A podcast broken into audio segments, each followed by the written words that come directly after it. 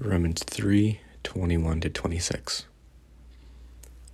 Nuni de codis namu de caiusune theu pefenerotai, marturu mene hupo tu namu kai ton profeton.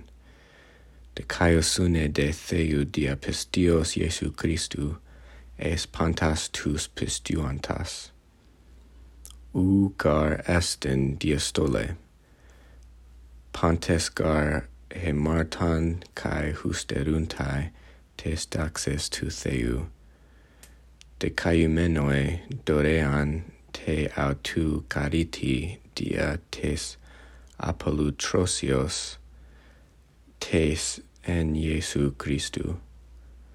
Han proetheta hatheas hilasterian dia pistios en to autu haimati es endexen tes de caiosunes autu, dia ten peresen ton progegonaton uh, hamartematon, en te, en te anocetu seu, prasten indexen tes de caiosunes autu, ento nun cairo, est ta enae auton decaion cae decaiunta tan ec pistios Iesu.